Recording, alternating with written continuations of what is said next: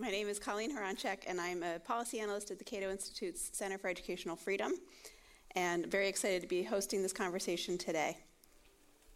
Before I had kids, I didn't really think that much about the ins and outs of education. But then I learned about something called tax credit scholarships when my oldest was getting ready for kindergarten, and they enabled us to send her to a small Catholic school. After a few years of that, we began homeschooling, and that's when I really got a sense for all the possibilities that we have here in education today. So I was lucky to live in an area where people who had gone before me in homeschooling had created homeschool co-ops and hybrid schools that met in person sometimes and at home other days. And so we were able to take advantage of these opportunities and have access to a lot more classes than we otherwise would have and meet fellow homeschoolers, and it really added a lot of depth to our experiences. So I really admire the people that went out and created these things, and just like our, our panelists here today who have done that in their communities, they saw a need and they stepped up to uh, fulfill that need.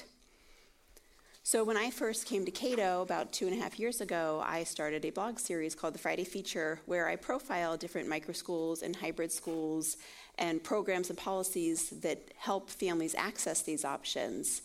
And my goal with this is to let people know what's all is out there. Um, I think COVID really did a lot in that regard because it gave parents more of an insight into what their kids were and sometimes were not learning. And a lot of times, families got kind of disenchanted with their local schools. On the more positive side, it also gave people a better sense of the different options that are available for us today. And I think that's really spurred a lot of these changes. I think a lot of people are kind of like me in that until you need these things, you don't think about it, you don't understand what's out there. And with with the Friday Feature, that's one of the things that, that I'm trying to help them see. So it's not just when you're in this kind of moment of desperation. And also for, for public school teachers or any teachers, a lot of times the things that seem to bother them are the red tape and the bureaucracy and lack of autonomy. And so we are able to let them see that there is another way, and we'll hear a lot about that in our conversation today. So I think it's going to be really great and going to give us all a better sense of what's out there and what's possible. It was actually my boss, Neil McCluskey, who's the director of Center for Educational Freedom, who suggested last fall that we do this, and he called it a uh, Friday Feature School Fair. And so I think that's kind of what it's going to be, where everybody's going to get a chance. It's one thing to read about them, but to hear it in their own in their own words, telling about it, and more importantly, the chance to ask questions. So if you're somebody who is considering doing something like this, whether it's starting your own, sending your kids to something, I think you'll get a lot out of the conversation today. Um, we'll be having questions from the audience here in person and online. You can submit questions on the event webpage, or Facebook, YouTube, and X or Twitter using the hashtag Cato C E F. So for simplicity, I'm going to be saying schools a lot, even though not all these are actually schools. And I'm going to jump right in and start with Amy Maratz, who is founder of the Awakening Spirit Homeschool Collaborative in Minnesota, which is the oldest school in the group. And Amy, can you just tell us a little bit about your background and what led you to start Awakening Spirit? Absolutely. Um, thank you very much for having me on this panel today. This is a very exciting opportunity to um, to further the knowledge of, of microschools and alternative education.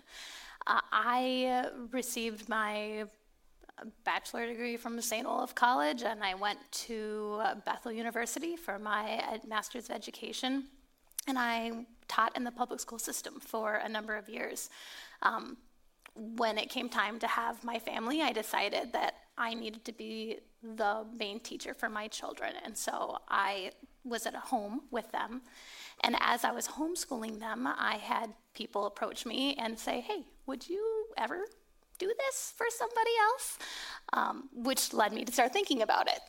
And I developed an in-home program that started off in the lower level of my family home in Woodbury, Minnesota. We have since expanded to a fifteen acre property. Um, you want to, this is probably a good time to play the little video that we have that just has some clips of, of what a day in our school looks like. Uh, Awakening Spirit Homeschool Collaborative. helps families with gifted and highly sensitive children uh, joyfully learn and live and um, explore the possibilities that are out there for them. So we're a nature-based school. We have animals on property. The kids have their reading and math every day prescriptively, and it's all done um, very independent, independent learning plan wise, but then they have a period of the day that's our passion projects, which is where they get to pursue something that they're really interested in. And myself and my other teachers act as guides, kind of curating that process for them. Um, yeah, that's that's a little bit about who we are and what we do. We have a forest school component, and we travel. We do road school, so three times a year the whole school goes on break, and select groups of kids who opt in um, travel together. So we do place-based education. We studied geology, and we went to Hot Springs, Arkansas, and, and mined for crystals and got our hands into that red clay and really cemented that learning. That is awesome. I'm very jealous of the road schooling, especially, I have to admit. But now, um, Sharon Massanelli, founder of Saint John the Baptist Hybrid in Georgia, is uh, another one that started several years ago, pre-COVID. And if you could just tell us a little bit about your background and what led you to start your, your hybrid school. Um, so background, uh, I am a physician associate uh, in cardiology, and I have been for twenty years.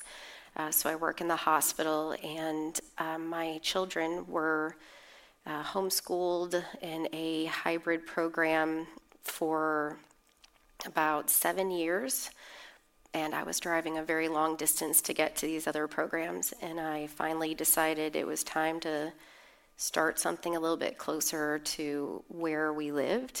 Um, it was just a group of families who all had said, yes, we need a good option for our families in this area, and I had enough families who were interested.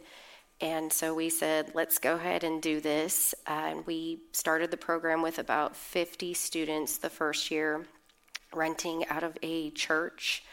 And then um, we had COVID hit at that time, and it became a very popular option for us. We had a wait list the second year because we were open when the public schools were not. And so we grew. Uh, and then by the third and fourth year, um, we had gotten to one hundred twenty students. We are a hybrid that offers kindergarten through twelfth grade. We have uniforms. Um, we're in very traditional-looking classrooms. It's just economical for uh, particularly larger families who may want to be more highly involved in their child's education. Um, rather than sending them five days a week and wondering, okay, what did you talk about today in language arts, or what did you do today in math? Um, the parent is taking over on those other days of the week. So our mission is to have um, a excellent education, and we are accredited. So we do provide a Georgia high school diploma. Our location is in Kennesaw, Georgia. So we offer a full Georgia high school diploma to our students. You can see this was our high school graduating class um, last year. And we offer um, high-level education, and we partner with the parents, and that is our mission. Um, and we have, as I said, about one hundred twenty students now in K through twelfth grade. Um, and we do science experiments. These are all things that homeschool families would not normally have access to, doing these things at home by themselves. Um, so our students get to be involved in a classroom environment, in a very traditional classroom environment, um, and still have the same opportunities to homeschool and spend time with their families. And that is one of the things that our families really enjoy about our program. So, and that's it. That's fabulous. Yeah, the hybrid options definitely saved me as a homeschooler, especially, yeah, like you said, with science and languages and things like that. Um, for anyone who is interested in hybrid schools, in Kennesaw, right where you're located there, Kennesaw State University actually has a hybrid school conference in April, and it's definitely worth checking out. So, so I think several of us will be there this year. So Dominique Burgess, founder of Burbrella Learning Academy in North Carolina. Now, you had started a bit of outreach before COVID, but then it was really COVID that kind of launched you into the micro school space, and and then the um, the new universal voucher is helping you too. So, can you tell us your background and how you how you got here? And of course. First, thank you for having me. So um, I started Burbrella in the midst of COVID. Uh, this is my fifteenth year in education, and I felt as an educator, it was my duty to support parents throughout COVID. So I created a Facebook group for parents and educators to come together and collaborate, and um, didn't think that was gonna like help me make a school. Um, but I would say it did show me the needs of families and educators at one of the most uh, vulnerable times in our world. And And what I started to do was to use what I was seeing in the group to create things that parents were looking for. So we started with just offering like some socialization classes during COVID for homeschoolers or families that were new to homeschooling because of COVID. And um, what we found were that kids were happy. They were excited to see each other's faces. Parents were excited because they were building community. So we really leveraged that as an opportunity to expand, and we created an online school in the midst of COVID that is now serviced in eighteen states. Um, we have very determined and adamant parents who felt like our online school needed to be showcased in person. So they really um, pushed me to open an in-person school after I said no several times. Um, but I decided to move forward with it because I saw there was a need need based off of my previous experiences in traditional school settings.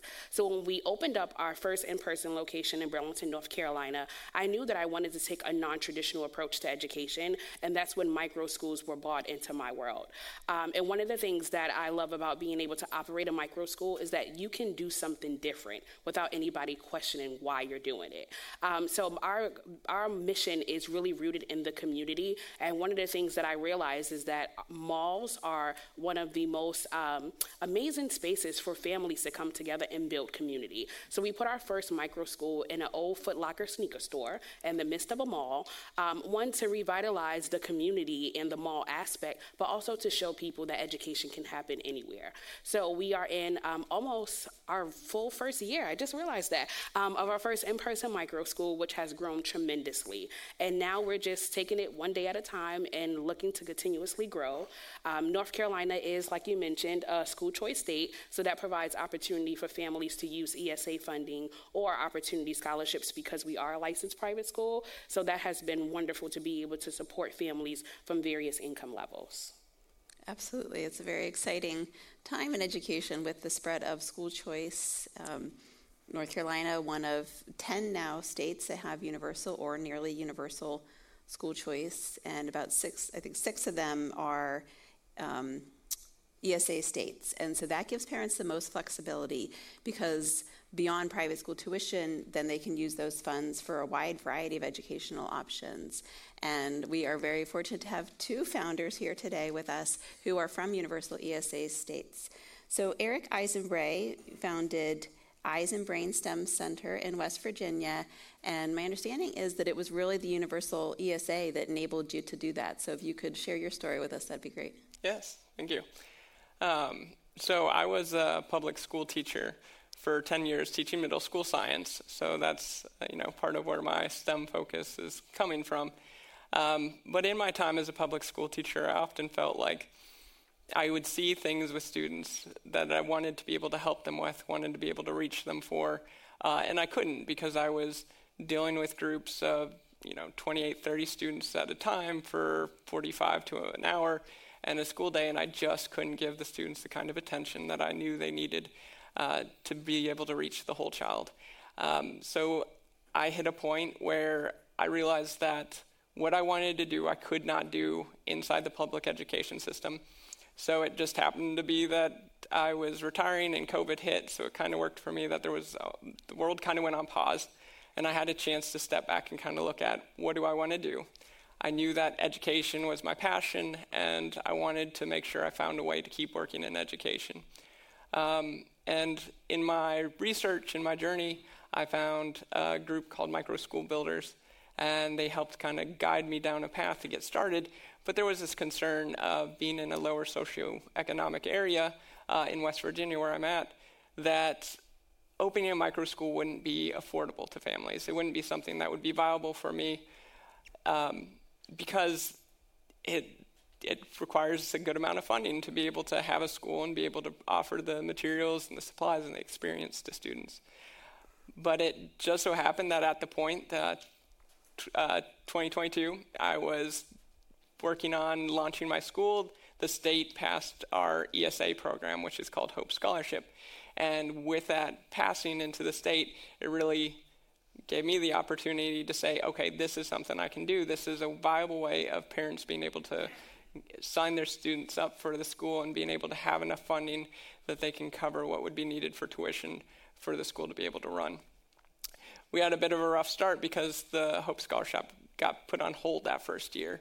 But luckily that got sorted out, and so this year I was able to start up with uh, seven students in the fall, and we're just, the kids are so excited to have this space where they're able to really explore their passions. My big focus is on showing students that the science, the engineering, the technology, the math, it all comes into play in any th- interest they have, anything they do. It's all about that critical thinking. Uh, that it is accessible, because I constantly hear from other adults, other teachers, uh, that you know they're looking to me to see how can I incorporate this STEM, and, and my idea is to try to get those students to realize that it is accessible and to give them the opportunities that they didn't have in the public schools, or they wouldn't have necessarily be able to reach uh, as a homeschool student. So I'm just providing as many opportunities as I can, both through the micro school and as well as I offer after-school opportunities to students as well. That's great. And can they use the E S A funding for the after school? They can. Um, currently, it's a little bit harder because there is a requirement for families to have had their students in public school for forty-five days uh, before they are able to then uh, pull out of the public schools and get the Hope Scholarship funding. So students are still in public schools, though they can attend my after school programs uh, because of the way I schedule them. They're not able to get those funds, and unfortunately, a lot of the homeschool families currently aren't able to, too. Uh, but hopefully that's something that will be changing soon. Right. Excellent. And so, uh, yeah, so that shows what the power of these school choice programs and E S As in particular, in that they're enabling you to start something in your own town. Then we have Jack Pennell Johnson over there on the end, who he actually went a step further even, having experience in the Baltimore area with charter schools, moved to Arizona for their universal E S A to start his micro school. So tell us about your journey and how you got to Arizona and what's going on there. Thank you so much, Colleen, and thank you, Cato Institute, for uh, hosting this important event. And so excited to hear about other people's projects. And Um, I've been, a, I, I too have been in education for almost fifteen years this month, I think. Uh, and uh, my original uh, journey after having a career in finance and politics and government uh, uh, policy, I decided to open a, an all-boys charter school in Baltimore. And uh, I, it was my first endeavor in that field, and it was challenging and hard. Uh, and... Uh, But we opened that school in two thousand twelve, I believe. Uh, no, two thousand fifteen. We were we were authorized, and this is the big deal. We were authorized by government authorities to open a school uh, after lots of work, lots of expenditure of funds, and development of boards, and and so on. Uh, and uh, a friend of mine said to me, Um, About two years ago, he says, have you ever thought about opening an, a micro school? I knew nothing. I even didn't see the word or know the word micro school. I said, what are you talking about? He says, look at this school in Colorado and another school in Florida. And I called those people and talked to them about micro schools. And they were in, in I would call, permissionless environments to start schools. And I like the word permissionless because I lived in a world as a charter school where it was constantly had an oppressive authorizer who, who, who examined every single move I made, even though we were outperforming the district it was it almost became a threat to the school district for us to be as good as we were. I didn't understand that until ten years later into a charter school. And um, and so I, I I made plans to go to Florida and to go to Arizona and talk to people on the ground about how E S As worked. E S As are Empowerment Savings Accounts. We don't call them vouchers in Phoenix. We call them uh, funds that parents can use to choose the school of their choice. Uh, and it, it's a very good system for me, for us. And literally, we started our school uh, in... Uh, my first task was to find real estate, and uh, I've been on the real estate hunt for years for a charter school for three hundred, four hundred people. I was just looking for space for ten, and and we found a great a, a, a great landlord in a athletic facility for youth for basketball, and that helps us be a sports a sports focused school. We see a lot of traffic of families. Uh, there's a large homeschooling Uh, environment in in in Phoenix, and it helped me also think about how could we create. My previous school in Baltimore was a school where it's ninety-eight percent African American, seventy percent of children living in poverty, and I didn't I I stepped away from that vision of education and seeing that how can we get children of all backgrounds to attend school together. And so our focus has been social economic diversity, and we have that. We have a third high income, a third middle income, and a third low income families. And we're able to do that with E S A funding in a very unique way. Uh, I can get into the finances of that. But uh, we started our school this past fall, all boys, Christian school, um, uh, flexibility for homeschooling families and for families who want a full-time school experience. Uh, and we have a half and half of that. And we tripled the size of our school in the first four months. And we've also have one hundred percent attendance to school since the day we started. So I mean, I'm, and every day is an experiment. This is our pilot year, and we hope to have uh, our first full-fledged school uh, next year. But in this pilot experience, we're experimenting with Uh, alternatives to traditional education, to not have a teacher standing in front of the room with a chalkboard with thirty kids, and we're spending all that time and getting kids quiet and moving from one room to another. We're all in a eight hundred square foot space. We have we just bought a new uh, beanie bag for the boys who want to be on the floor more than they want to be at a desk, and they can take their shoes off. I'm not I'm not fussing with them about their uniforms. I'm not fussing with them about was homework done last night or not. We we are experimenting in all ways, and there's no one saying, Jack, you can't do that, or Jack, why are you doing that? Is uh, we are doing this in collaboration with families, and it's just it feels like fresh air and freedom. Oh yeah, right. That's I commonly hear that about. The, the attendance, that schools of choice tend to not have attendance issues in the same way. And just that ability to experiment and see what works for the kids in your school. And maybe it wouldn't work for the kids in the school next door. But that's the beauty of choice, I think, is it yeah. gives people all these different options. So now we've kind of gotten the overview. If at any point anyone has a question who's here in the audience, feel free to raise your hand, and we will have people coming around with microphones. And I'm also getting some online here. So I'm going to start online because these came in a little bit earlier. And I've got a question from Latrice Farmer, and she asks, or he, I think she, sorry, what are the most important things to consider for parents looking to transition into homeschooling? And so maybe Sharon or Amy, would you like to take this because you started out as homeschoolers? Um, so is the question to go to homeschooling, just pure homeschooling, or in a system, because I can I can definitely respond about a system like ours where it's a hybrid homeschooling. If you're going to go straight from public or private to pure homeschooling, that's a, a little bit of a different thing. But um, for us, families that are transitioning from a full-time public or private school, and then they come to our program where they're only at school two to three days a week.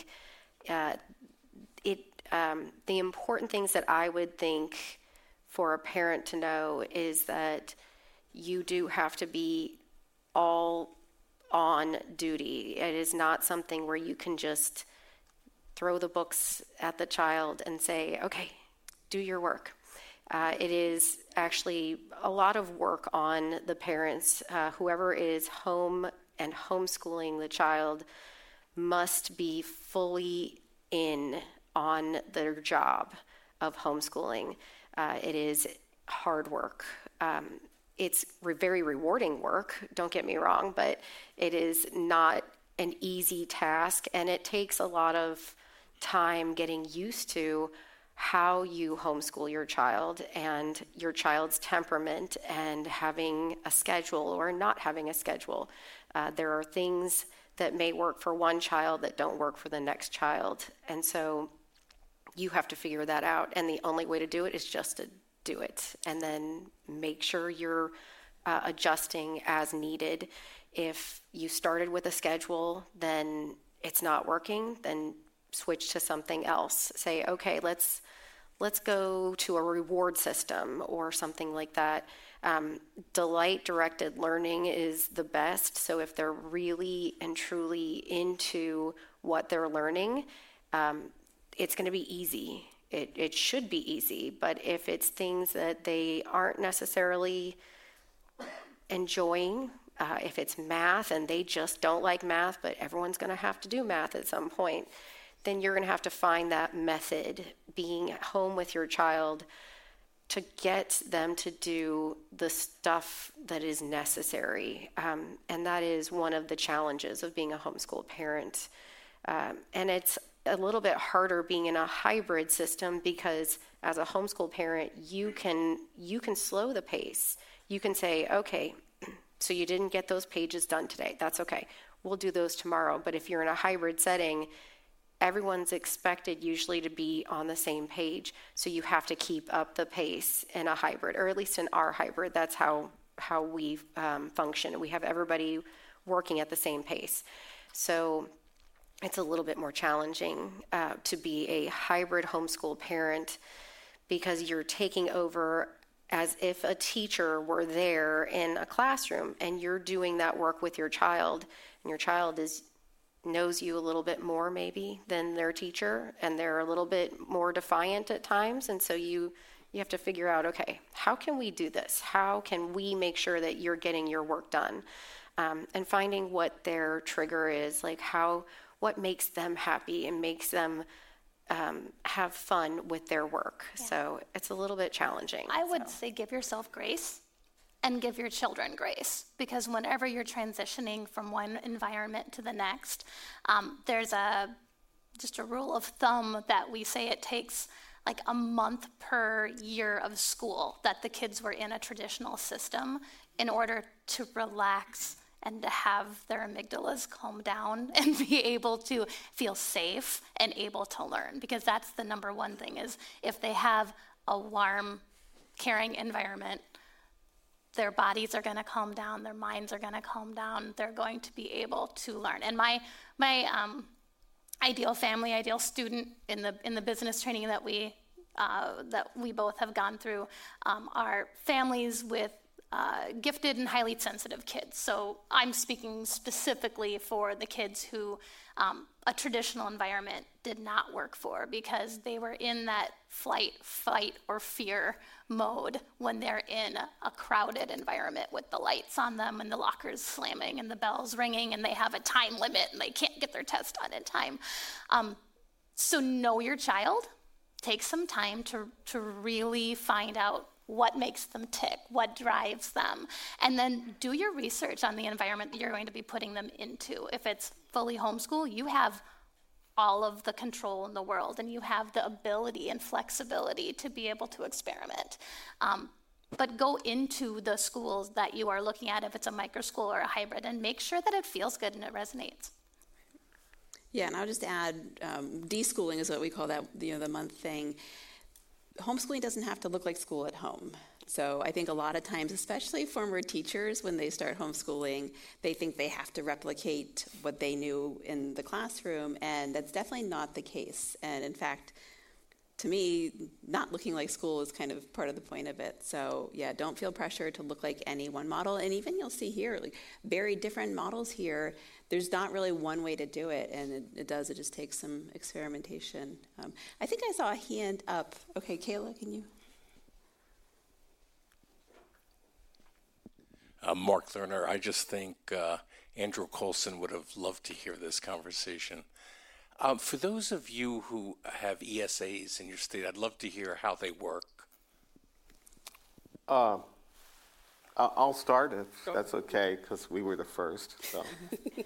uh, they're really very simple. Uh, uh, a parent has to, if they're homeschooling, they have access to E S A funding. Uh, if they are not homeschooling, and their kids are in public schools, they have to de-enroll from a public school in order to become an, in order to get into the E S A system. And so there are E S A vendors, which we're one, we're a school vendor. There are other vendors. You can be a tutor, an independent tutor, you can be teaching archery, you can do equestrian arts and all those. And the families, uh, they experimented initially with giving every family a, a debit card. Uh, that was seven thousand five hundred dollars on average on the debit card. That didn't work out too well.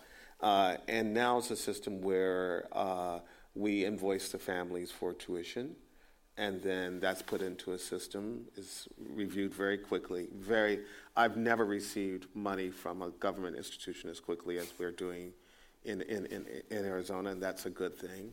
Uh, and uh, and that that's approved because that family's been approved for a certain amount of e- ESA funds. So it's like a it's like a checkbook. It's like a open checkbook, but with some some guardrails around it. Eric, is it any yeah. different in West Virginia? So uh, as I mentioned, one of our things is that there is a requirement for students to have at least been enrolled for forty-five days. In a public school, uh, the one exception is students that would be starting into kindergarten. Uh, those students are able to apply before they start into a public kindergarten.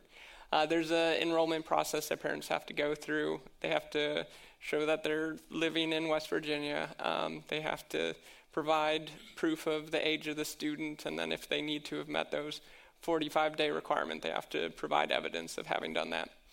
And then once they're approved for the E S A at that point, then they would contact their school board and let them know that they're planning on withdrawing their student to use Hope Scholarship funds uh, to apply to either homeschooling or microschooling or uh, possibly a private school.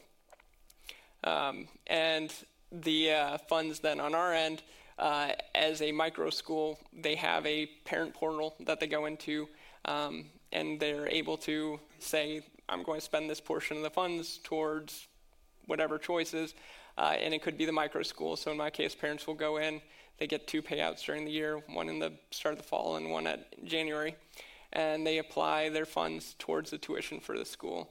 And then I'm able to go in on my side and accept those funds.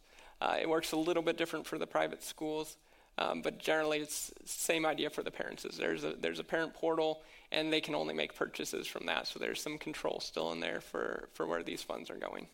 And a global statement, it says universal, meaning that every family, regardless of income, can have access to E S As. Mm-hmm.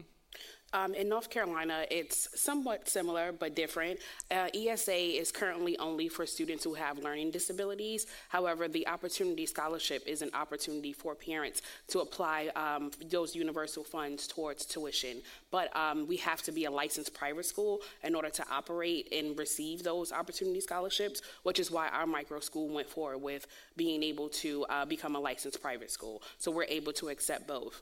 We service students who are uh, neurodivergent, Um, autistic, students who have dyslexic needs. So it allows for us to be able to take those E S A funds for those students.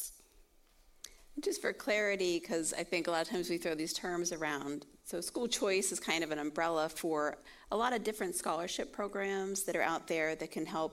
They take typically take state funds and can be used for a variety of educational options.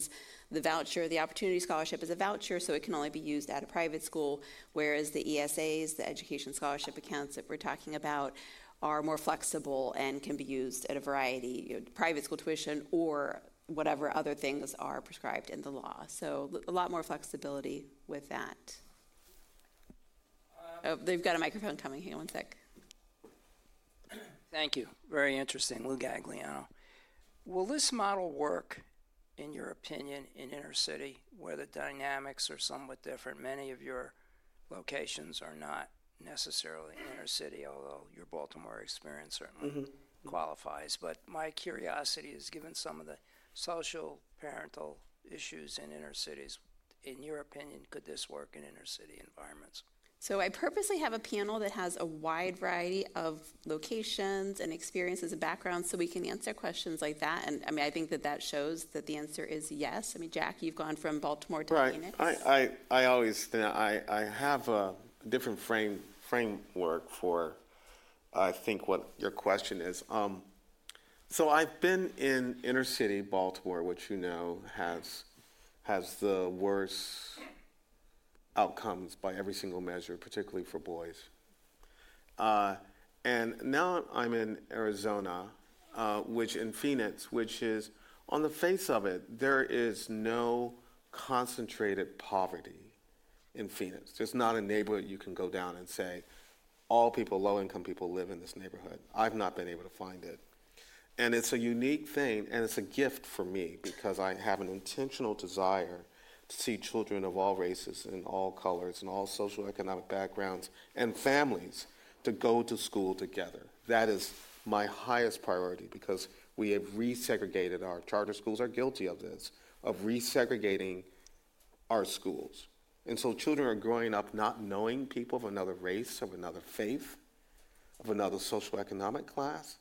And I think education in the private and public sector has to do a better job of that. I will say to the the essence of your question, I have learned, and I have a very diverse student body. I have three uh, children of, I mean, I have children, half of, half the kids are of a color and half of them are, are Caucasian. Uh, I don't see any difference in home upbringing. I have a, a kid who's been homeschooled, uh, who does not look like me. He's nine years old and he can't read. And uh, and that's an eye-opener for me because you would think people with wealth would be teaching their children to read. That's not happening because, and for, for, for, for a variety of reasons, this boy can't read. He's very articulate in many other ways. So, I, you know, these kind of scourges that we think were happening in urban settings are are are, pre- are prevalent in other settings too. All families, many families, are struggling with raising and, and educating boys. And we know that men are in trouble with the outcomes in terms of going to college, in terms of mental health issues.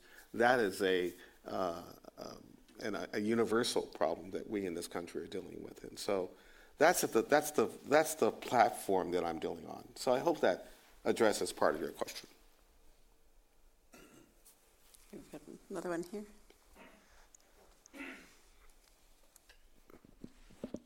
I'm just, you're, t- someone, you're talking earlier about the mathematics issues. I'm trying to find out, if any of you, uh, are the Khan Academy videos still valuable in teaching the math? I've heard about them, and they were pretty effective at teaching the math uh, to students who had difficulty learning otherwise. I've just heard of, did, are they still, use them, are they still valuable? I've not heard about them for years, but I've, you know, I'm just, I'm just wondering. Thank you. Um. Uh, I have personally assigned Khan Academy videos as extra credit when uh, the system that we're, you, we're currently teaching doesn't appear to be uh, what the student feels. It, they're not. They're just not getting it. The Khan Academy videos are a great supplement. Um, we don't use them as our primary uh, method, but yes, we like Khan Academy videos, uh, definitely. So we use the Khan Academy Kids videos for our younger set. We, I'm very thankful for those. My kids found the S A T prep through Khan Academy to be helpful because it's linked to the College Board, and so your S A T results go into Khan Academy, and somehow it helps figure out a plan for you to, you know, beef up the areas that you were weak. So. And I, I, we have a very different experience. It's uh, we're self-paced learning, and so we're using uh, a lot of uh, computer-assisted programs that are out there. There's uh, the the quality of educational training online has has improved tremendously, and Khan Academy is not the only. We use actually something called Beast Academy with with our, our, our boys, and and because we're self-paced, we find out whatever works well is uh, in terms of assisting us in side-by-side tutoring. Like I said, we don't have a teacher standing at a board uh, educating our kids. We're self-paced, moving the boys along their own learning plan, and so we use a variety of problems, and we're not uh, a variety of programs, and we're not using Khan Academy because many boys find that too slow and boring. Maybe no, one. No offense to Khan Academy. No. I know it's loved, but you know we have to. We we now are in a wide open territory where we can explore the ways that kids learn best and, and put tools in front of them to learn the best. Yeah. Yes, I agree. Adaptive uh, programs are are great and wonderful. We use Alex uh, yeah. for math also as a supplement, and it is adaptive to the child, which I think is a very uh, important piece to making sure your child doesn't have gaps in knowledge. We'll do one more in person, then I've got to jump online for a couple. Hi, Andrew Sachs, Noble Learning, uh, Global Social Learning Network, Kids Trade Learning, and Set of Likes. Kudos for what you're all doing. Thank you very much for paving a pathway for so many others. Any thoughts on how we get more acceptance of these alternative education methods into this into the mainstream? I know we had a bump up with COVID, and then it's kind of tapering off right now. Uh, any thoughts on that? I mean, I think just as more people get exposed to it, that helps, and the growth of school choice and the growth of schools like this are helping. So any specific things, anyone? Yeah, I'll say um, definitely through school choice and the education of school choice, not just from the educational perspective, but from the parent perspective. I'll also add, um, we're in a very important uh, time in education, and I think until we see education as a continuum, not just K through twelve, but K all the way through college, um, this whole idea of the movement and the acceptance would change. So when we have a School of Educations, for an example, welcoming educational entrepreneurship in their programs, um, School of Education having people like us as visiting professors to not just educate them on what we're doing, but to empower educators to want to make change and be a part of this movement and have it continue. I think uh, parent education is probably one of the biggest things. We have Hope Scholarship in West Virginia, uh, but there's still a lot of families that just aren't aware of it. Um, so as I run these after-school programs, it's one of the opportunities where I've had a chance to connect with families, connect with parents, let them know that there are these options out there. Uh, a lot of them will come in not even knowing that I'm running a school, and they'll be surprised to find out about it, and then they start to kind of get interested in it, realizing that there are options for students. Uh, parents are so used to, I put my student in the public school, uh, education looks this certain way, this is what I expect. Uh, you know, it kind of plays into that de-schooling that students have to go through. Having been a public te- education teacher, I found that I had to de-school myself when I stepped out of the classroom. I have a couple kids of my own, so I got a little bit of time to kind of experiment on them uh, before we moved into the micro school. But I had to de-school myself. I had to realize that it doesn't have to be all the subjects broken up and we have to hit on these certain things in a certain amount of time. Um, and really the parents that I have now, the big thing for them is that they're seeing just how happy their students can be in a different environment where they have a more freedom, where they have more choice, where the education is tailored to them, and getting more parents the opportunity to see that these options can exist for them, or they can possibly bring their students home and do the same thing for them. Uh, with this, the new technology out there, the fact that we have so many choices and just the math curriculum is, was spoken about, I think that really it's just making parents aware that there are choices is the biggest thing for moving this forward. I've gotten a few questions online dealing with teachers, so I'm going to kind of combine them. How do you recruit teachers, and are you able to pay yourselves, them, kind of commiserate with what you were making if you were a former public school teacher? Obviously, you don't have to get into super personal levels of your income questions, but maybe, Dominique, let's start with you because you're a little bit more expansive, I think, than the others. Um, so for me, uh, personally, our model in recruiting teachers looks a little bit different. Um, I'm very collaborative with parents. So we try to encourage and promote parents being educators in our classrooms and working alongside previous educators who have experience. Um, one, it goes back to our mission of being collaborative within the community, but it also empowers parents to pay attention to what's happening in education. As far as um, the ranges of paying teachers, what we try to look at is, one, what, depending on the state that you're in, of course, um, what are the going rates for teacher salary? Of course, we want to stand out versus the public school setting or the charter schools, so we try to add in a lot of things like professional development, um, opportunities for them to bring their children to work with them so they don't have to worry about childcare. So thinking about things that would be barriers for teachers in the traditional setting, we use that as an opportunity to get teachers excited about wanting to work for us. And then Sharon, you've got part-time teachers, so it's a little bit different there. Can you talk about that a little? Yes, um, and like Dominique, we allow our teachers to bring their children to school. We even have a nursery um, so that they don't have to pay for a daycare um, while they're teaching. Uh, we do have some parents that are teachers in our program, but it is not the majority at all. So we kind of go the traditional route, finding teachers, putting out ads, um, advertising in either our church bulletin, things like that. So we um, we we are looking for more traditional teachers that are part-time, which can be challenging. Uh, a lot of them are either retired and then came back because they wanted a part-time job, or they're younger and they've got little ones and they want to spend more time at home with their little ones. Um, it is a unique group of teachers that we're looking for to be working only part-time. So it, it requires a little bit more uh, advertising to find those unique teachers. Um, but we have professional development also. Uh, we found that as the program grew, our teachers needed more of that support. So we have a bigger support system for our teachers now than than we did in our first year because it was it was needed.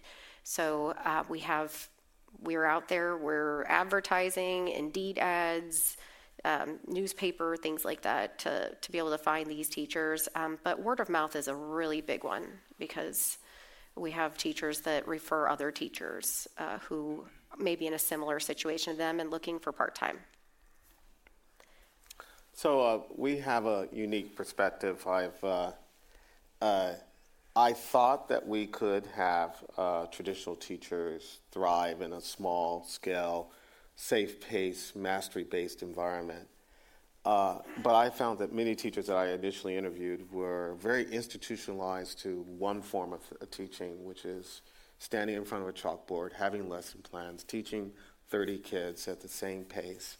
And none of them uh, would thrive in our current environment. Uh, I have a tutor, uh, a young man who, uh, I'll, I'll give a shout out to him, Tyler Buckland, who's been an amazing, had never taught in the classroom, but has been amazing what I envision, a side-by-side tutor learning at the same time that our kids are learning. So we went to the aquarium, um, and we do... Uh, expeditions every week. We went to the aquarium and I fell in love with uh, jellyfish. And so we came back and we talked about what was our favorite fish we saw and let's explore more about what they are. And so I'm learning alongside of them, uh, which is a, a just a refreshing approach. And Tyler's able to, we have a math workshop in the morning, we have a reading and writing workshop, uh, and it is side by side on the floor Or, or or at the table, learning with our kids using various tools and the internet and research, and we have guest visitors that come in and talk and about various topics. And so uh, I'm not looking any longer for a traditional teacher. I'm looking at how we can develop this tutor, how we can develop, how we can find ten Tylers and develop them into great teachers in our setting. Absolutely. I think I saw another hand up. Oh, go ahead. We know socialization is very important. Do you collaborate with the public schools, the traditional schools, for things maybe like sports or proms and things like that so children can have more of a diverse traditional experience? Great question. Um, I'll answer that. So we had a situation um, in Burlington, North Carolina, where our public schools had a mold situation and they had to push the school year back.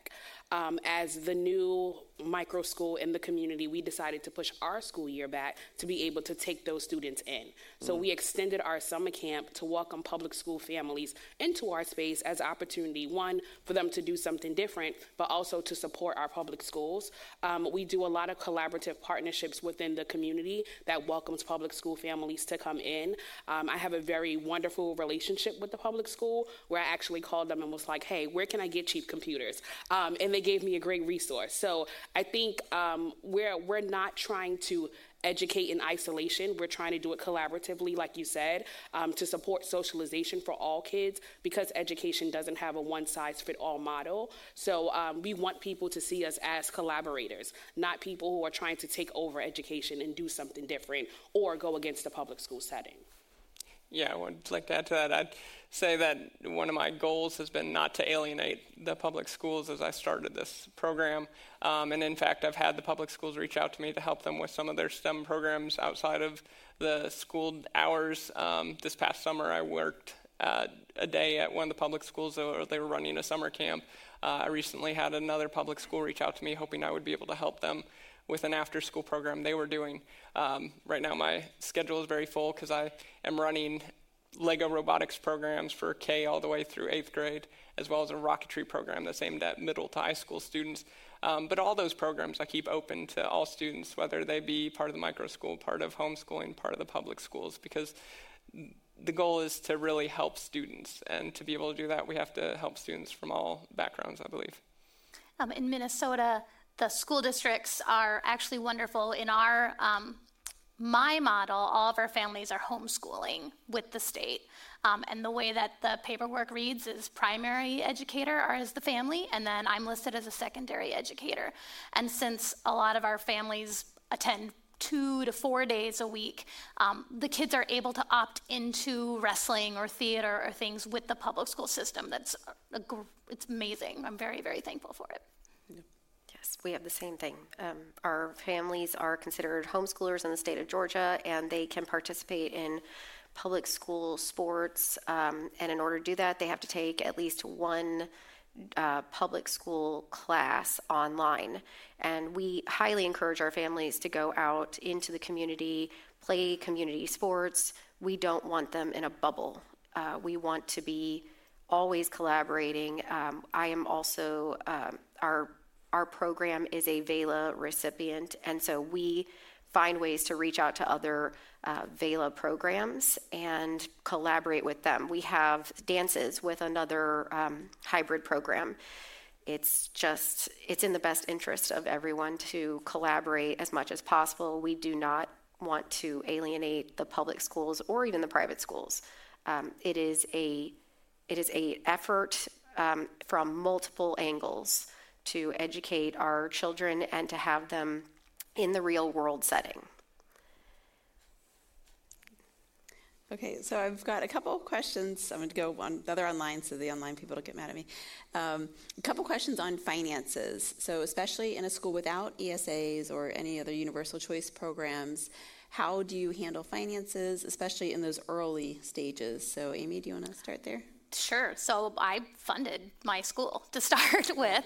Um, it was a, a family investment and a decision. I had two young children at the time, and I knew I needed to build a program for them. Um, after that, so I, Eric and I have both gone through the Micro School Builders workshop and program, and we actually both coach for Micro School Builders. We coach people to, when they're doing their budget, make sure that you um, you value yourself and your your school program, and you s- set the tuition high, but just wait so that you can slide it for families who need help. Because if you have one or two families who don't blink an eye at a higher tuition, it enables, it enables us to cushion and build in scholarship programs. So I have students who uh, you know, come from hard backgrounds who are able to come to our school that they would not have been able to because we have that cushion built in. Right. And then Sharon, you mentioned the VELA program, so there's programs like that. That do you want to maybe give a little more details on that for people that are interested? Um, yes, we were uh, given a VELA grant for one year, which helped a lot of our families to get uh, their tuition subsidized. And um, in general, though, our tuition completely covers our operating costs. Uh, we're able to save money by renting uh, classrooms from a church, which has been an absolute blessing. Uh, we're also able to save money um, by the fact that we're only part-time. So our teachers only work part-time, our students only attend part-time, uh, and all of the tuition goes directly into uh, paying our teachers and then paying the rent. Um, so it just, it works. We have some combined classrooms. Uh, in the beginning, very early on, our first year, we did have a um, fifth, sixth, and seventh grade class combined, which was almost like a one-room schoolhouse, which is it has great benefits. Um, we have progressed to have larger class sizes. Uh, the most important thing was we had to have a minimum of five students per classroom to be able to meet uh, the finances for each year. So, and that's VELA, V E L A, Education Fund, if anyone is listening and was interested. And then, Dominique, you were in the YAS Prize, right? Yes. Um, so I'll backtrack just a little bit. We received two grants from the VELA Education Fund, and um, that second grant that we received was how we opened up our micro school, our in-person micro school. So that was a huge help with the, the startup costs and putting everything in place so we would later on be able to accept things like the E S A. And then also, once we had our school up and operational, we were able to apply for some education awards like the YAS Prize. And this This year, our school was awarded two hundred thousand dollars as a semi-finalist for the YAS Prize. So there's so many opportunities um, from the financial aspect of starting your own type of educational program or institution that can support you. Right, and that's YAS Prize. And um, kind of tied into this, Jack, we've got somebody asking, are you concerned about the regulations that come with an E S A? And since your school is a Christian school, I think a lot of times, you know, when there's the religious component, people do have that fear. So what would you say about that? There are no regulations for schools in Arizona. Okay. So you're not worried? Zip. Zero. And that could be a good thing or a bad thing. I don't know. But uh, uh, you can establish a, a private school in Arizona. Um, Um, I've looked, I've talked to everyone, and there is very little regulation of uh, private schools. I, I hope, my hope, uh, my sincere hope is that as we multiply micro schools and uh, independent schools in Arizona, that we will regulate ourselves uh, in, in areas that need to be regulated. Like, for instance, making sure that every person on your staff has um, uh, cred- uh, not credentials, but... Uh, Clearances. Uh, what? Clearances. Clearances, yes. There's no obligation to for schools to have clearances uh, in, in Arizona. It's just something that we impose on ourselves. Um, but I, I, I just really hope, like other industries, that we begin to self-regulate ourselves in important areas that make a difference. And we've already, uh, I've already been invited and, and attended a, a gathering of educational leaders in, in Arizona, which would never have happened on the East Coast, mind you. I've only been in Arizona for less than a year, and I was invited to a table of people who were charter school leaders, who were superintendents of schools, and we spent a weekend together in the most beautiful part of Arizona. It's a beautiful state. And you all uh, survived. And, pardon? And you all survived. Yeah, we all survived. I mean, it was like I, I said I said at the end of this, thirty people, I said, I've never seen the cross collaboration and work that people are doing. And openness, so like, let's do this together, let's figure this out together. So I do think it's common that the more a state that's more regulatory is just going to be more regulatory. The school choice isn't the driver of that. No. Historically, what we've seen. So we have a question. Yep. Excuse me. Excuse me. I will say thank you for um, all of you sharing um, your experiences. And I am enormously interested and impressed with micro schools in particular. I'm here in Washington, D C, where we are extremely political, um, but it's also very vibrant, a very vibrant and dynamic um, school market. And one of the things that I probably harkens to the question that my, the gentleman in the front asked before, talk about parent engagement and the level of engagement a parent must bring uh, to be successful in an environment like this, where I think of the boys who I currently serve a school, much like the school Jack started in Baltimore, where we battle every day to get parents to remain academically engaged with what is going on at the school every day in a way that turns into the kinds of outcomes that we want for them. How would your schools work if families were less engaged? Mine wouldn't work at all. Mm-hmm. So Mine we're either. a homeschool collaborative. We have monthly family dinner nights. My guides are all parents, who I, again, I prefer because I can train them in the ways that I think that they need to be guiding kids. Um, but no, mine is completely community, community-based. And I, really, for micro schools to have a future, my community is going to look completely different than a community located in New York City. And I think that we just have to let the market speak as far as everybody opens all these little schools, and, and the ones that are going to work for the kids and the families who need it are going to work. Um, I'll say parent engagement looks different for every child. So to answer that question, it goes back on the accountability of the school. How are you holding parents accountable to engage themselves? We have conversations with parents before they even enroll their child with us to let them know what we expect from them, um, which is a bit different from traditional settings. So when you become a part of this community, you know what we expect of you before we allow your child to be here. And I think also engaging them in those hard conversations. Um, parents are parents become accountable when they want to or when they see the benefit of it. So if you know your child is going to reach this school's mission by the end of the year and you have an idea of what that might look like, you might be a little bit more motivated to get up in the morning. Um, we have parents who say, I would never wake up six o'clock in the morning to cut apples. But one of our teachers, Miss Wells, who's amazing, she makes sure parents are held accountable and they're up six o'clock in the morning cut, cutting apples for whatever the activity is for that day because they see the power in what we're doing.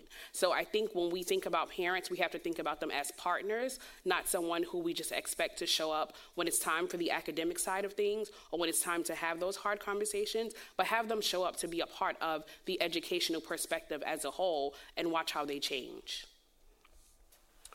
Yes. I, uh, I've been on both sides of the fence that you're talking about, Sean, and thank you for being here. Um, I am...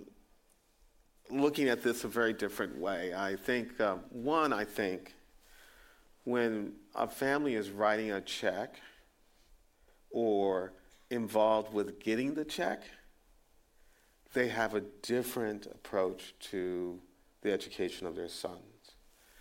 I would say, secondly, is that we, we recruit families, not individual students. And Uh, and we're very clear in the conversation, the very first conversation, that we're in the trenches together, creating something new and unique. And I would say the third part of my vision is that I want every family to be mutually beneficial to all the other families, that we're all raising these boys together. And uh, someone initially asked me, a lot of people asked me initially, well, how are you going to do hybrid school? What about that parent that... that needs to work on the day that they might be learning from home? And I said, well, I would hope that we've developed such a tight community that other families said, come over to our house. And that that is happening here. And so I think it's it's focusing on what kind of community are you building and what is the purpose of that communication, which is the betterment of the community, the larger community in society through education. So it's a very different approach. I'm still in the midst of understanding why it's working, but right now, if we were to look at some other markers that you might be looking at, we have one hundred fifty percent participation by every single family. Like a kid can't come to school, mom's had an issue with her other children, another family says, we'll pick them up. So kind of along the same line, I've got a couple questions online asking about, you know, if two parents work or it's a single parent, how can they do some sort of homeschooling option? And Sharon, I don't know if you've seen in your homeschooling community any families who are successfully doing that, I guess yourself included. Yes. Um, it's difficult if both parents are working full-time. Uh, we do have families, though, that their their parents are working full-time. Um, they tend to be older. Uh, their students tend to be teenagers. so you can rely on them to get some things done before the parent gets home. But the beauty of homeschooling is it doesn't have to be nine to five. It can be done five p.m. to ten p.m. It can be done on a Saturday. It can be done on a Sunday. So um, my husband, you know, he's always telling me, like, why are the kids doing work on Saturday? Because they didn't do it on Friday, because they didn't get it done. And that's okay, because if I have to work on a Saturday, then they're getting their schoolwork done with me on a different day. And that's okay. Um, so is it doable? Yes. It's very hard. I will say it's it's a little bit harder than if there's a committed parent at home all the time. Um, you have to find the schedule. You have to make it work. And you have to do some very unconventional hours. But it's doable, yes. I think the hybrid aspect helps because then you have that external accountability, which at least we needed for a lot of subjects. Yes. The families like the flexibility. Yes. Uh, your, your son might be here on Tuesdays and Thursdays, but mom says, hey, we like to do a hike on Thursday. Can they come on Friday? Yes. Or my son's at home. Uh, he really wants to be, be with you guys this afternoon for sports. Can he come in? And so, uh, you know, our our three homeschool, our homeschooling families are saying, like, we like the flexibility. When you when we ask for a favor, you say yes.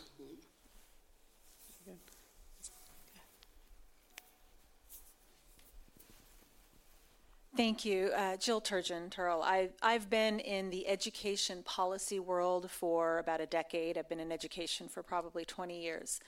I'm very envious of you all because right now I am very actively working on getting E S As um, through our General Assembly in Virginia, where I live. And we're not being successful. It's been very challenging. And so my question is more along the line of those of us who are here who do not have the legislative ability to engage in this type of choice, what are some of the things that you are seeing?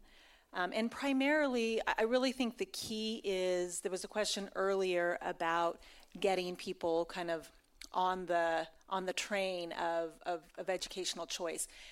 And it's all well and good to get the parents involved, but unless it, it changes legislatively, it's not going to get there. So one of our challenges is engaging communities that aren't typically um, excited about education choice.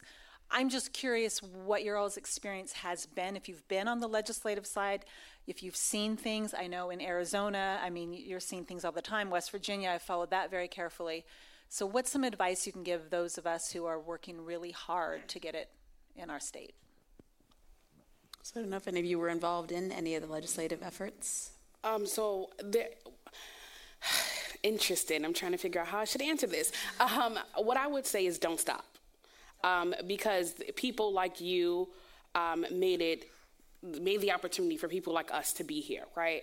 Um, especially in a state like North Carolina. I think also having people like us be a part of those conversations that you're trying to have with those legislators, um, especially in Virginia. There's some great things happening in Virginia. Um, invite them to visit some of those schools that are up and operational so they can see it. Um, I don't want to get too political, but I would say we live in a world where we have to see it to believe it for it to happen, right? Um, and we are like standing proof that it's happening. So how do we build that community together to get those people to see there's more people out here like us, especially in Virginia? Um, I'm highlighting that again for a reason, who are um, up and operational and doing this so they can start being comfortable with having those conversations, but also inviting us in to be a part of those conversations so we can speak to the benefits that, that it's having for education. education as a whole. Um, so I think just, you know, finding ways for us to collaborate. We service families in Virginia in our online school, and that is one of the places where we want to have a micro school, um, but have pushback for some of the reasons that you're fighting for. So I would say um, leverage a partnership with people like us to be a part of those conversations. Yeah, I would, I would also say, this is a, a daring comment, it helps to be a red state uh, because uh, I, I think education in this country has, the access to quality education has become a question of blue and red. And I, I, I don't see the blue side as progressive in Arizona. I'll give you an example. Arizona has had open school enrollment for twenty years. You can attend any school you want in Arizona. Knock on the door, and they will open the door for you if there's a seat.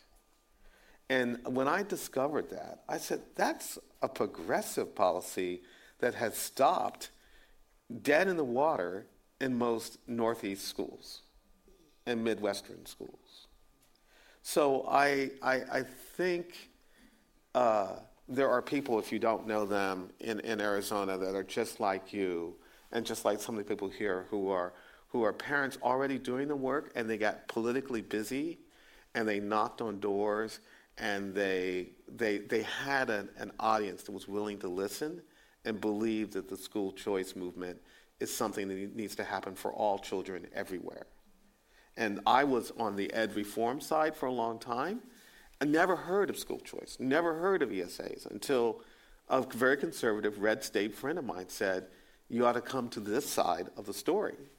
And so it is a political divide. It's like, it's a political divide. But how can we, how can, if I may, how can we bridge that? I mean... I, it's a million-dollar question. We've had some success. I'm with Virginia Education Opportunity Alliance, and so we've, no. we've had some success with that. There's a mic. Sorry. We've had some success with that, but... What, what's so disheartening to me is it does become a political line. It should not be political. I mean, just abs- when you look at the benefits, it, it just shouldn't be. And so I think, I guess I'm a little Pollyanna. I just, I mean, I, I'm I, a little I, Pollyanna too. You know? I beat my head, I beat my head against the wall yeah. in Maryland for a decade. There are people that I would go to politically and I'd say, why can't you support charter schools? And they said, we know our people want that, but the teachers' unions down the street who are, who are, who are like in our office every day will kill us. It will kill my political career to support charter schools. It will double kill their political career to support E S As. I'm, I'm, I don't want to be political, I don't think. You're Kayla. right, you're right. Am I right? Yes, you are. Please help me out. You are, you are. And I think in a state like Virginia, I'm guessing it's a lot of rural Republicans who are actually stymieing you. And so I, I think we've got three states here that show, you know, Arizona, West Virginia, and North Carolina all had rural Republicans who who did support choice, and that's how they got it through. And, you know, so again, maybe showing the example of, of these states who have done it. And I, I'm from Pennsylvania, which is a, a purple state, and I, um, I wrote an article recently about, we did just have a big school choice win in Pennsylvania where Lifeline. the Democrat... Lifetime failed, Lifeline. unfortunately, yeah, Lifeline. Um, but our tax credit scholarship got a big increase with a Democrat governor and a Democrat House yeah. and Republican Senate, and they were able to do it through the budget. So it can happen, but it's... it's and, and, and in Arizona, we have a Democratic governor who's trying to kill E S As. And when she came out with her bill to kill E S As and also regulate private schools, in twenty-four hours, there were twenty thousand names on a petition opposing that. So I don't know where the governor is coming from, except that she probably wants to be vice president. But I, you know, I, I, I think political power makes a difference, and community power makes a difference. Would you agree? Yes. Yeah. And I think that's one of the benefits of the universal programs, is that there's just a broader constituency for it versus a more targeted one. You're not going to have as many people saying, save our program.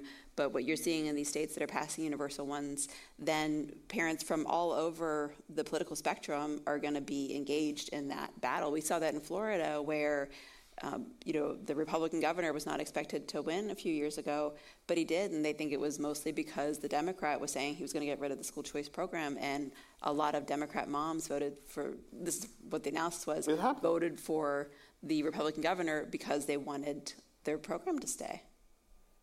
So I see a hand over here. Hi, I'm uh, Clara Dovelar, and I want to also share an applause for all of your amazing work, your innovation.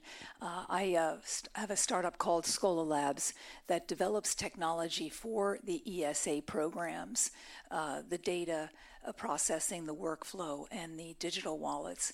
Uh, there's some existing companies that do that now, but I've been very much involved with the E S A programs. And my question, and I also want to applaud the school policy works, because all this is happening after twenty-five to thirty years of work trying to get to this stage. That really is uh, is critical. My question, um, and again, it's probably data related. Um, do you all have? Um, uh, are you keeping track of the data of the students, the process, the programs? Because I'm just curious, as these programs develop more fully, the data analytics that really show the progress and the impact on children, I think will be critical for these legislators to see that this is really working, this is really happening. Um, I know all the policy people and the legislators that are trying to push it have suffered, you know, to make this happen. But I think the more data that we put forward that it's happening, um, the better. We have a similar question online, so I'm just going to jump in and so mm-hmm. we can kind of merge it, but asking about outcomes from students that have gone through programs like this. And I know some of them are too young to really have strong answers, but anyone want to jump in? Um, as, as far as analytical data, we use a program online called Mind Play that allows us to really keep a close eye on, like, it's, it's specifically for um, reading and language arts. Uh, but the question that always comes to my mind is, how do you measure joy? And how do you measure um, family success? And so having some sort of longitudinal study might be really, uh, really beneficial. Um, and especially if it was something that could be given to schools across the United States and have it tracked, that would be a really exciting type of thing. Um, we've graduated, I've graduated eight kids through my program, and I think the, the best um, kind of anecdotal uh, evidence I have are just my testimonies of families who, um, when their kids are transitioning to a traditional high school, say, my daughter is secure in who she is, and she is loving school because she knows she's really good at biology. Um, so that's that's the type of data that I'm collecting. I think for us, from the academic perspective, um, the former traditional educator in me is always looking at the outcomes and the data. I'm a data person. Um, so we use a lot of the traditional Um, standardized assessment. So like we use the Woodcock-Johnson for an example, and the iReady diagnostic, various um, assessments that are being used in traditional school settings. And what I've found from the second year of us using more of a Um, I guess structured data method versus now is the growth is outstanding. Um, the growth from students who came to us below grade level now performing at a higher grade level. Um, that's data that I welcome anybody to come and see because it speaks for itself. And then I think also um, someone mentioned measuring like the family success, just hearing the stories from parents um, of what their child is now able to do or their child being more comfortable in school. Um, that, that's the most important data that you need. A kid that wants to go to school, um, it speaks to, you know, the issue that we have across America with school attendance. Kids want to actually show up. High schoolers want to come to school because they're in a, a space that values, you know, who they are as an individual and um, supporting them with college, career, entrepreneurship, and things of that nature. So I think there's various ways that we can measure the success of all of our programs, and um, I'm sure, I speak for myself and probably everyone else, that we welcome anyone to analyze the data.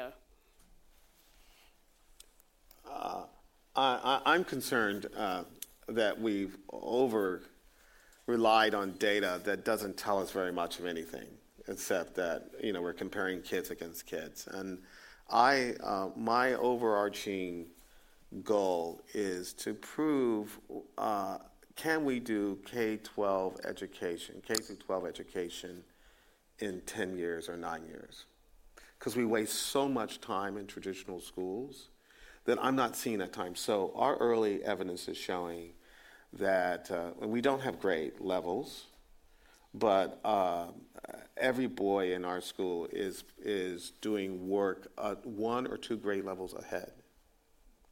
And so we're able to accelerate learning in a way that traditional schools can't because we have a self-paced uh, curriculum and process of learning. Uh, and I think attendance and other things like that, we are taking, we did take one standardized test just as a baseline but I'm not relying on that. And I really care more about qualitative assessments of kids, like uh, developing the quality, ability to think critically, reason analytically, communicate clearly in reading and writing, uh, creatively solve problems, and self-leadership. And I think parents want to hear a narrative about that. Um, we definitely have keep records. We are Cognia accredited, uh, so we have internal records of standardized testing, S A T, A C T, Iowa tests. Um, but I think it's going to be a hard thing to be able to prove that um, micro schools and alternative education is successful in the way that we are already reporting it for traditional schools, as you can see from the pattern that they've mentioned all here. Um, this type of education is non-traditional. What is the measurement of non-traditional success? Mm-hmm. Mm-hmm. We don't have that right now because all those standardized tests are very traditional. And um, like Jack was uh, mentioning, you know, there, if you're doing competency-based education or mastery or you don't give grades, then you're no longer able to say, well, my... Um, My, I had a class that with a four point oh G P A. You can't even say that anymore. So it would be um, it would be difficult to be able to say, especially with such a, a huge variety even up here of how we all run our schools and how every student is um, is viewed in our schools and how they're they're using their daily educational activities. How would you put that into a standardized form? It's it would be difficult to do. But um, but we do definitely have data um, from a traditional standpoint. But is that our only means? Not at all. We we do focus a lot on are the families uh, happy with our program? Because if they're not happy, they're going to go somewhere else, and that's that's a more important uh, indicator, in my opinion. And I don't think there's a lot of evidence that the data focus in public schools is that helpful. So. Maybe having different ways of doing it, you know, is, is a good thing. So, any more questions here? Otherwise, I'll jump. Go ahead. Hi, thanks. Um, I have two questions. So, Jack, you mentioned you had a nine-year-old that came from a fairly advantaged background but couldn't read. Um, so that's a measurement. So I'm sort of surprised. I mean, I would think on things like reading, math, that standardized assessments would be useful uh, across the board. Um, whether people are happy, whether kids want to come to school, that's all very important. And it's going to make a difference in whether they do come and they continue their education and stuff like that. But certain competencies, I would think, should be measured as a way of showing your own success versus traditional environments. So that's just one thought, since they keep saying the U S is falling behind other countries in some of these basic metrics. Second question um, I had was, what role does religion play in either why your schools mm. are started or um, why parents choose to uh, have their children attend? And I guess I have a third question, which is, is there enough money? I mean, I know you never can probably have enough, but you seem to be able to operate, and you're operating with very small scale, which makes it even more expensive per student sometimes. So those are three questions. Sorry. Well, just on, on the student, the nine-year-old student, I forgot to mention when he did take a standardized test, a well-known standardized test, he's, he scored in the seventy-fifth percentile. But still, he's unable to, he skipped phonetics. His mother, he was homeschooled, so he, he never had phonics. He's a reader, but he cannot spell a word without help. Uh, and it's a it's a curious question. I've asked a lot of, you know, we, we think we know a lot about reading. We really don't. We think we know a lot about the science of the mind. We really don't. And and I think we should stop pretending like we have all the answers in some standardized tests. And that's why I think personalized education, one-on-one education, we can begin to understand how this kid, this, the, the kid in front of you is learning, how they absorb, ab, ab, absorb knowledge, and how we take them from where they are to where they need to be. So that's yeah, the, the growth me- measurement is what I find the most important. Um, mm-hmm. When I, so in Minnesota, we have a variety of standardized tests that we use. I use the Stanford Achievement Test. I give it to the kids paper and pencil because my kids get stressed out with the computer screen and then they just click through, and then there's a zero percent chance of me having accurate scores. So we do paper and pencil. So I have a nine-year-old, right, taking a test. Well, maybe he has grown, maybe he came into me at the six-year-old level, and this year, it's been one year, he's now reading at an eight-year-old level. If it's a test for a nine-year-old, he's not going to perform at a nine-year-old standard, and therefore he's not meeting the standard. But all of the growth that we were able to, which is why I use the other program, that we are able to track and show that, no, he is learning. It's just a different way right. to see it. Yeah. Right. Well, I want to, to say as well, one of the problems with the standardized testing Uh, in the school systems is that students will get modifications if they have learning difficulties. But does that mean that that student shouldn't learn to work past those learning dif- difficulties? I have a student with dyslexia who, it's a struggle, but we're working to get him to be able to read on his own because he, he loves information. He loves getting new information. But, you know, not being able to read a text when it's put in front of him is a barrier. It limits him from doing different things that other kids around him can do. So he wants to be able to read. Um, in the school, though, he'd probably test all right because of comprehension, because it's going to have a, the, the reading, the test to him, uh, other modifications.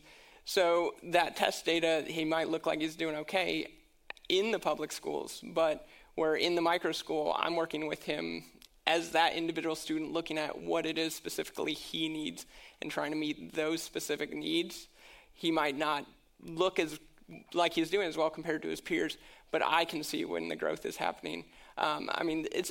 I think in general it's true of teachers. We have a better feel for our students uh, than a test is ever going to be able to show. A lot of that can't be put put out in a standardized method, um, and it, it, a lot of it does come back to growth and seeing that growth. But even without standardized tests, I know what math skills my students are struggling with. I know what reading skills my students are struggling with. Um, I know what, you know, where there are gaps in their their knowledge of history or science.